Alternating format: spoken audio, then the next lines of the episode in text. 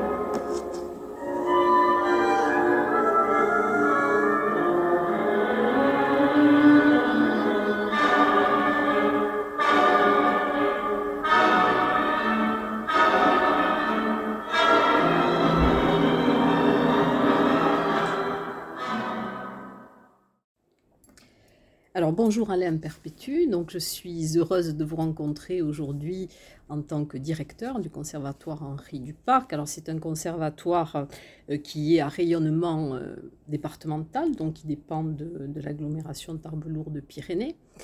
Alors comment êtes-vous arrivé euh, en tant que directeur et quel est votre cursus personnel? Ça commence à être une longue histoire. Bonjour. au départ, je suis palois en fait. Donc j'ai toujours vécu un peu dans les Pyrénées. Euh, j'ai commencé par euh, l'orgue avec Jean Laporte, qui n'était pas encore professeur au conservatoire de, Pau. Et donc euh, voilà, après avoir fait des études d'orgue, de basson au conservatoire de Pau, passé mon bac au lycée Bartou. Je suis parti en région parisienne pour continuer le basson, puis j'ai découvert la direction de chœur, j'ai développé euh, voilà, des, compétences dans ce domaine. Il fait une formation aussi à Chalon-sur-Saône euh, de professeur animateur, dans la perspective du CA de, professeur animateur à l'époque. C'était au début des années 80. Et ensuite, ben, j'ai occupé différents postes à l'issue de ce diplôme. Je suis revenu sur Pau. Euh, pour travailler au sein de la délégation départementale comme chargé de mission pour développer euh, l'enseignement musical en milieu rural en particulier. Donc j'ai travaillé pendant dix ans en fait dans le Pays Basque en Soule, euh, où j'ai développé différents projets de chœur, d'école de musique, Saint-Palais. Euh, j'ai créé la Fédération des chœurs du Pays Basque et je me suis assez intéressé aux traditions orales de, cette région. Donc j'ai appris un petit peu le basque, je me suis intéressé aux traditions souletiles en particulier, présenté un DEA d'études basques sur un projet de thèse euh, de musique, euh, musique vocale et musique improvisée euh, dans, dans cette tradition du Pays basque, de, la soule en particulier. Puis en 92, lorsque la filière culturelle est passée, le diplôme que j'avais passé n'étant pas reconnu, j'ai refait mes formations et présenté un poste à Angoulême comme professeur de chant choral. Et j'ai repassé tous mes diplômes donc à Poitiers, donc CA de directeur, enfin différents diplômes. Et je suis parti comme directeur adjoint à Strasbourg, puis après dans le Tarn. Et comme je voulais revenir dans les Pyrénées, quand le poste était vacant ici à Tarbes en 2003, je me suis présenté sur ce poste en 2003. Donc je suis directeur à Tarbes depuis 2003. Voilà. Après avoir fait donc euh, direction de chœur, direction d'orchestre, euh, voilà tout le parcours habituel d'un directeur euh, dans, différents domaines de la pédagogie musicale. Et donc je suis, ça fait maintenant 18 ans et je, partirai à la retraite donc euh, normalement en octobre 22, dans un an. Oui, c'est très proche. Alors, un peu peut-être hors cadre conservatoire, j'ai vu aussi que vous étiez donc le chef d'orchestre de l'OSSO. Alors expliquez-nous ce qu'est l'OSSO. L'Orchestre symphonique du Sud-Ouest, c'est un orchestre qui a été créé il y a une bonne dizaine d'années par Bernard Salle, qui était le professeur de contrebasse de, du Conservatoire de Pau. Euh, donc Bernard Salle, ayant aussi pris sa retraite il y a 3-4 ans, m'avait demandé de, prendre sa succession. Bon, j'avais un petit peu tempéré cette possibilité, parce que voilà, la direction d'un conservatoire, c'est très conséquent. Et bon, finalement, après la, période Covid et pendant la période Covid, j'ai dit, bon, ben, pourquoi pas, je reprendrai cet orchestre. Et donc, dès que ça a été possible, donc cette année, je reprends la direction de l'OSSO. Euh, c'est un orchestre qui est constitué de musiciens amateurs, mais il y a aussi des professionnels qui s'y joignent. Donc finalement, c'est un orchestre qui a une, bonne qualité, une bonne dynamique, avec une voilà, qui était aussi la dynamique de son chef précédent. Voilà, je le remercie de me faire confiance. Et donc, on a déjà fait un premier concert avec euh, une excellente élève du conservatoire de Tarbes, qui est euh, euh, Diana Cooper, qui présentait le concours de Varsovie, de concours Chopin. Et donc, nous avons mis en œuvre le premier concerto de Chopin là, au mois de septembre. Voilà, que nous avons donné à Séméac, au, foyer. Au CAC Non, dans la grande salle Léo du Lagrange. Léo Lagrange. Euh, avec cet orchestre. Donc c'était la première fois que nous faisions une réalisation en commun. Donc là, il y a les projets du concert du Nouvel An au mois de janvier. Après, il y aura aussi une autre série euh, autour de l'orgue, euh, autour de la troisième symphonie de Saint-Saëns. Et ensuite, il y aura une autre production, certainement autour des, dans la, un peu dans la thématique du Festival de Gavarnie, dont je m'occupe, puisque je préside le, le, Festival de Gavarnie.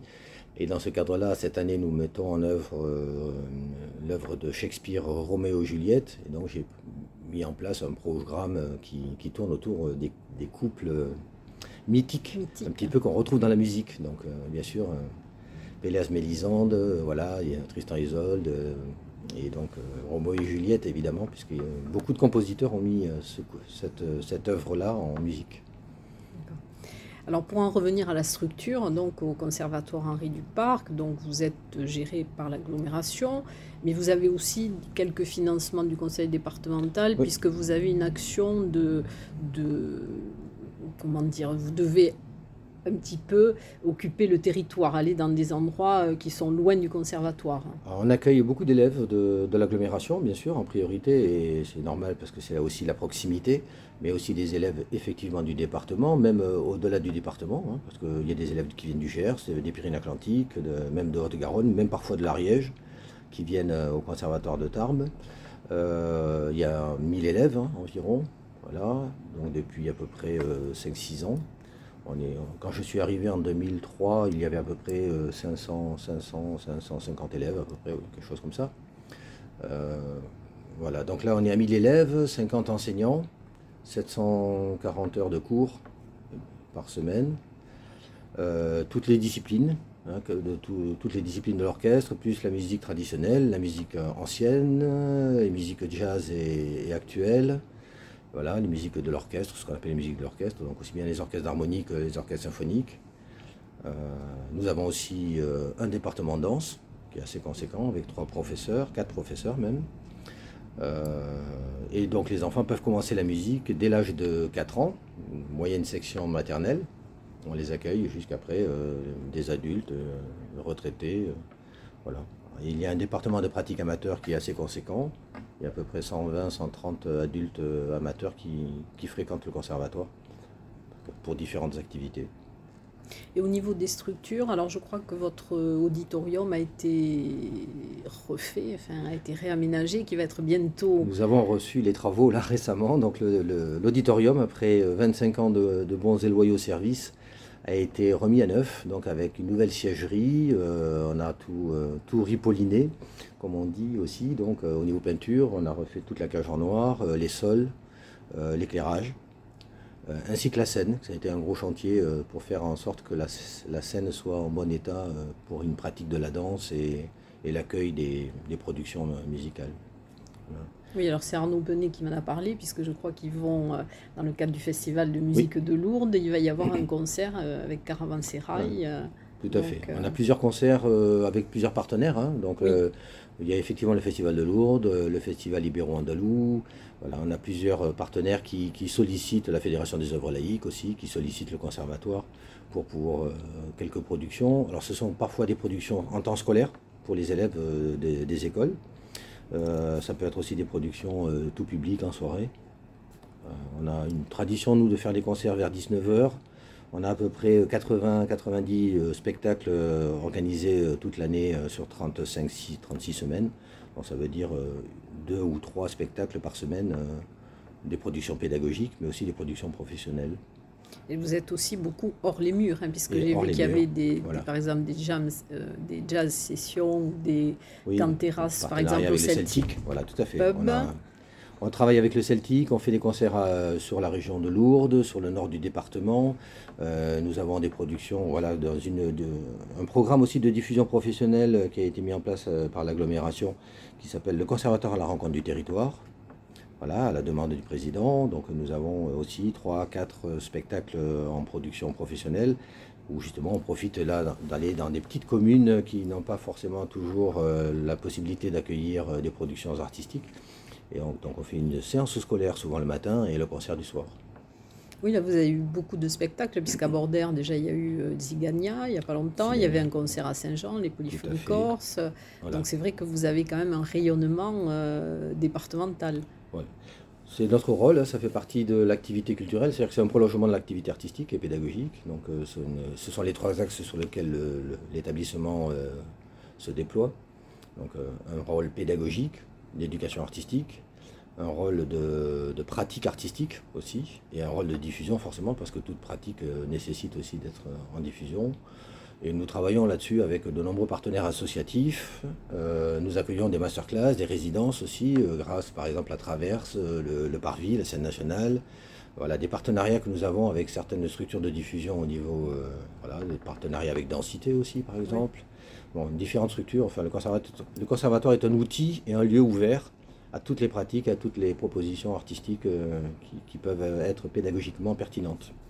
Oui, d'ailleurs, avec Densité, il va y avoir bientôt l'anniversaire, enfin, un festival en, décembre, hein, en décembre. Le 20e anniversaire de Densité. Voilà. Une belle, belle réalisation et performance de, de Bouziane Boutelja. Et alors au niveau de, du cadre pédagogique, je crois que vous dépendez du ministère de la Culture. Hein. Alors c'est un établissement qui est contrôlé par l'État, parce qu'il rentre dans les critères euh, et donc les, une évaluation qui est faite par le ministère de la Culture. Donc il y a un, rapport d'inspection et un classement qui permet à ce conservatoire d'être euh, classé conservatoire rayonnement départemental. Euh, il y a parce que ça c'est aussi une, évolution importante, une collaboration importante euh, qui se fait avec le conservatoire de Pau, lesquels deux conservatoires sont classés CRD avec la perspective d'une classification en conservatoire de région, en étant justement dans une mutualisation de nos deux établissements qui sont de format à peu près similaire. Est un petit peu plus important en termes d'effectifs d'enseignants, mais aussi d'élèves.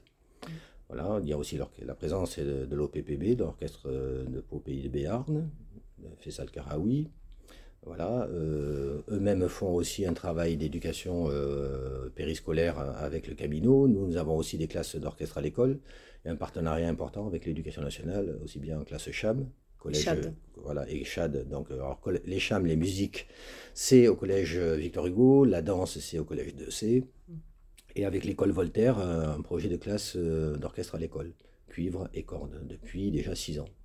Alors j'ai vu aussi qu'il y avait un, avec Marie Curie quelque chose concernant le jazz. Voilà, et après avec Marie Curie, on est en partenariat euh, indirectement, on va dire, avec le collège de Marciac, qui, une fois fini le collège, les élèves se, s'oriente vers le lycée Marie Curie pour pouvoir venir travailler au conservatoire de Tarbes avec le département de jazz qui effectivement a une proposition pédagogique artistique qui est de, premier plan.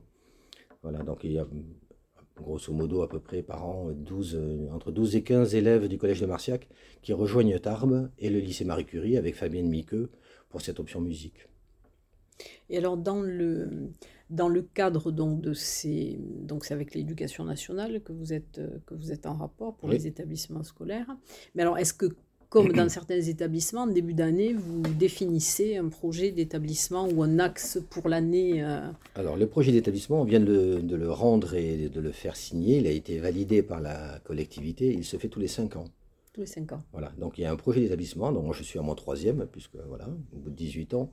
Donc euh, là, nous venons de valider le troisième projet d'établissement du Conservatoire Henri Duparc pour cinq ans, jusque donc en 2026 donc les axes, les, axes, euh, les plus importants, c'est le développement de, certaines activités musicales, en particulier avec une recherche. Euh, alors, on est plutôt dans le cadre de la recherche pédagogique, euh, pour faire en sorte que les élèves qui s'initient à la musique dans le cycle, dans le premier cycle et dans, même avant, ce qu'on appelle nous l'initiation musicale, qu'il y ait une initiation musicale qui puisse se faire avec un meilleur équilibre concernant l'oralité, c'est un apprentissage par l'oralité et par l'imitation telle manière à ce qu'il y ait d'abord une pratique euh, musicale pour permettre euh, à l'instrument de rentrer dans cette pratique musicale et pas le contraire. C'est-à-dire de ne pas provoquer la pratique musicale par l'instrument, mais de faire le contraire. C'est-à-dire que l'instrument s'introduit dans une pratique musicale qui est déjà euh, installée chez les enfants.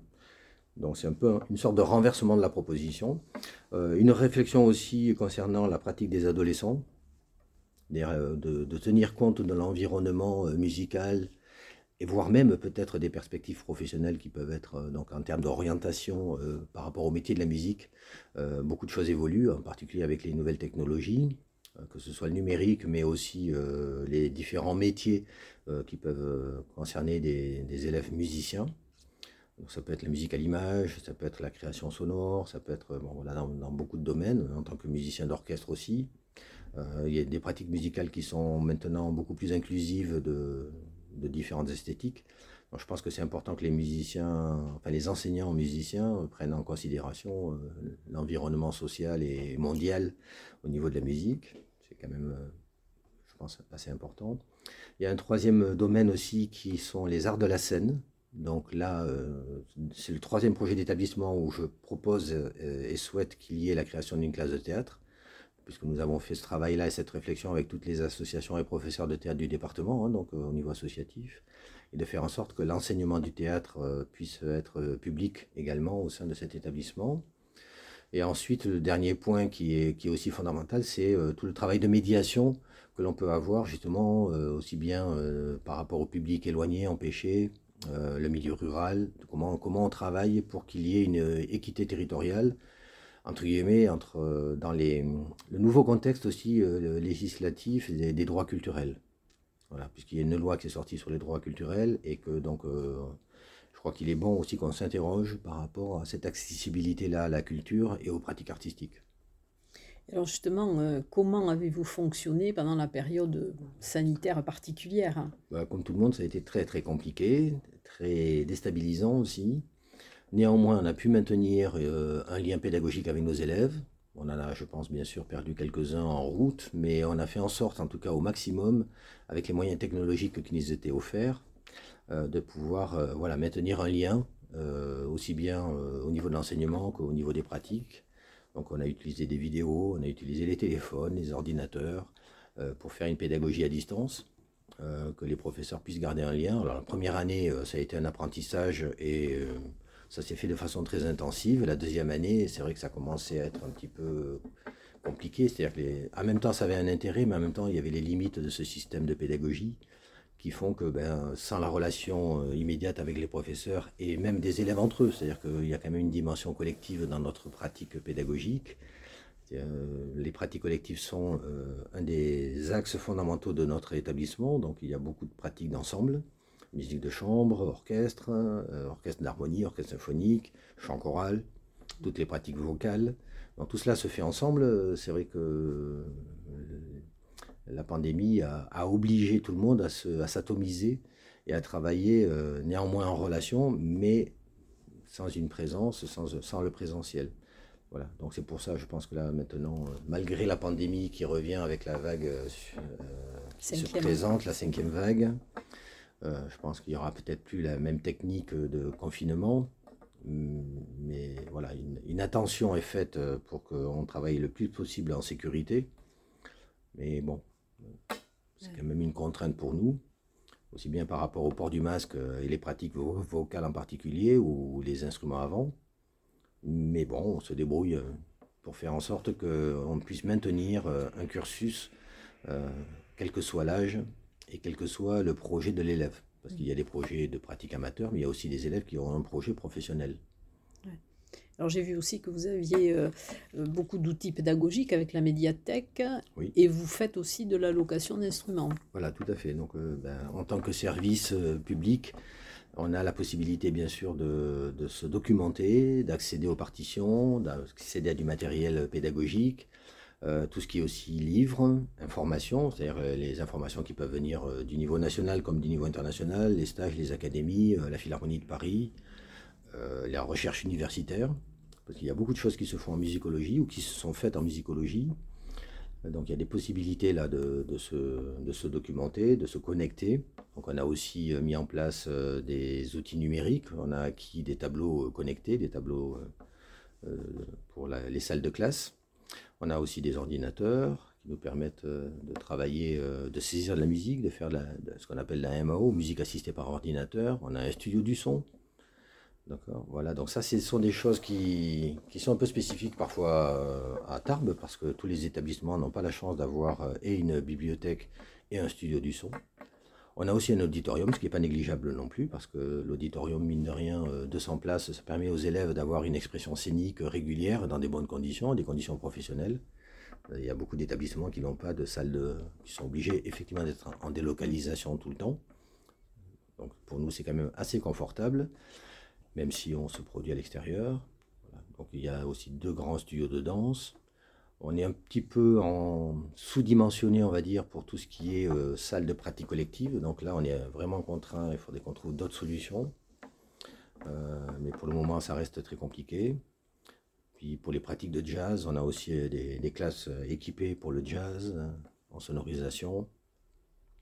Voilà, donc euh, d'une façon générale, on va dire que cet établissement est bien et bien accompagné par la collectivité que, je salue quand même parce que c'est vrai que l'agglomération Tarbes-Lourdes-Pyrénées euh, a fait en sorte que cet établissement puisse être euh, entretenu et maintenu euh, en bon état. Alors est-ce qu'il y a des projets que vous aimeriez voir réalisés? Ah ben, on en a toujours, toujours énormément. Ça, à savoir que moi, les, les, deux projets qui me tiennent le plus à cœur et qui sont qui sont dans les cartons et en partie réalisés quand même, mais qu'en partie c'est euh, un travail de diffusion professionnelle qui pourrait se faire sur l'ensemble du département, c'est-à-dire que là ça veut dire consacrer euh, des budgets en rapport avec un projet euh, professionnel de pratique artistique, que ce soit dans le domaine des opéras, des opéras pour enfants, des pratiques chorales aussi. on est peut-être un petit peu sous-dimensionné, je pense, dans ce domaine-là. je parle par rapport à un certain niveau, par exemple, de pratique de chœur symphonique pour monter du grand répertoire. Il y a beaucoup de pratiques chorales, mais, pas dans ce domaine, ou très très peu. Euh, au niveau des orchestres aussi, de pratiques professionnelles, euh, malheureusement, euh, ce sont des, orchestres ou des ensembles qui sont épisodiques. Hein, donc il y a l'ensemble instrumental. À Pau, il y a un ensemble permanent, mais qui, produit 7 à 8 séries par an. voilà, donc là, bon, j'ai ce projet de, pratique amateur donc avec l'OSO. Ça peut être un complément dans le dispositif. Donc pour les pratiques d'orchestre, je pense qu'il y a encore des choses qu'on peut améliorer et peut-être par une collaboration aussi entre les agglomérations et euh, le département. Euh, il y a peut-être des choses là aussi qui pourraient euh, être prises en considération. Et pour moi, le, le, dossier le plus important, c'est les arts de la scène, la pédagogie des arts de la scène avec une classe de théâtre. Ça reste quand même, je pense, un vrai déficit dans notre territoire. Voilà. Et après, le dernier regret, c'est qu'il n'y ait pas d'espace euh, euh, permettant d'accueillir dans de bonnes conditions d'écoute euh, une salle de spectacle qui, permette d'avoir voilà, des concerts de musique de chambre, des concerts symphoniques, des, formes d'opéra. le théâtre des nouveautés ne permettant plus l'accueil de, par exemple, de petites formes d'opéra ou d'opérette. je pense que ce serait intéressant que l'on ait une salle qui soit modulable, euh, avec un vrai travail acoustique permettant d'écouter la musique dans de bonnes conditions. Parce que même euh, le Parvis, qui pourtant propose de très beaux spectacles et de très beaux programmes, au niveau de l'acoustique, c'est quand même pas satisfaisant au niveau de la musique classique, en particulier pour les cordes. Voilà, c'est pas un reproche, hein. je veux dire simplement c'est un constat, ils le savent très bien, Ils ont développé les moyens euh, de faire une diffusion par amplification, mais c'est c'est quand même pas une salle qui permet la musique classique. Elle est très bien pour la danse et le théâtre. Pour la musique classique, ça reste compliqué. Est-ce qu'il vous arrive de prêter l'auditorium pour d'autres d'autres structures Ce qu'on disait tout à l'heure, hein, même avec la scène nationale, quand il y a des petites formes, on a eu accueilli. Euh, voilà. Après, l'auditorium du conservatoire n'est pas identifié comme une salle de spectacle et de concert, donc c'est vraiment une salle d'établissement euh, qui reste que, comment dire, la, communication se fait directement par le bouche à oreille, par les usagers qui, invitent des amis, enfin, etc. C'est pas une c'est pas une salle qui est identifiée comme une salle de spectacle où on puisse, par exemple, euh, s'abonner ou avoir euh, une habitude de, fréquentation. Euh, c'est peut-être dommage, il faudrait peut-être réfléchir à ça, pourquoi pas. Mais comme nous, on en a énormément besoin au niveau pédagogique, c'est difficile de la mettre à disposition, là aussi, pour des partenaires qui voudraient faire une programmation, par exemple. Donc ponctuellement, il y a euh, quelques partenaires à qui euh, on a octroyé cette possibilité-là, comme le Festival Ibo Andalou, le Festival de Tango, le Festival euh, Voilà, il y a différentes productions qui se font, euh, voilà, comme le Festival de Lourdes aussi, on en parlait tout à l'heure. Voilà, il y a peut-être, allez, entre 5 et 10 partenaires qui peuvent effectivement y accéder, mais c'est avec beaucoup de contraintes de planning, pour nous comme pour eux alors là, dans, l'avenir immédiat, quels sont les concerts qui vont être euh, organisés euh, en partenariat avec le conservatoire? Alors de, mémoire, euh, il y a là bientôt un concert avec effectivement le Festival de Lourdes, un concert avec harpe électroacoustique. il va y avoir des concerts de Noël aussi, il y aura aussi bien des élèves que des concerts un petit peu plus étoffés au niveau professionnel. Euh, il y aura aussi la nuit du conservatoire, je crois que c'est de mémoire, parce que ça change tous les ans, je crois que c'est le 24 euh, janvier. Euh, c'est un vendredi soir. donc la nuit du conservatoire, c'est un événement national maintenant, depuis à peu près 6-7 ans, qui a été proposé à l'initiative d'un conservatoire, je crois que c'était Chalon-sur-Saône, mais je ne suis pas sûr. Euh, et donc à ce moment-là, euh, tous les conservatoires proposent une animation qui dure plusieurs heures, on va dire grosso modo de 19h à, minuit. Voilà, Je crois que vous ne l'avez pas suivi les premières années. Voilà, les premières années, effectivement, euh, on, ne s'est pas lancé dans l'aventure. C'était un petit peu compliqué pour trouver cette dynamique-là. Et puis finalement, les professeurs ont, ont intégré l'idée de faire cette proposition et se sont organisés pour faire une programmation notre établissement n'est pas aussi euh, facile à gérer euh, en termes de fréquentation de public, mais on s'est quand même débrouillé entre la salle franque, l'auditorium, les salles de danse, euh, certaines salles, pour faire en sorte qu'il y ait une animation un petit peu plus originale. Aussi, les mezzanines. bien sûr, le hall d'accueil. Voilà, de faire en sorte qu'il y ait un parcours musical au sein de cet établissement qui, qui tourne autour de l'auditorium. En tout cas, merci euh, Alain Perpétu pour cette interview. Et puis, bon, nous allons la diffuser. Toutes les informations sont accessibles sur le site de l'agglomération. Il y a un onglet qui permet d'aller sur le site du conservatoire.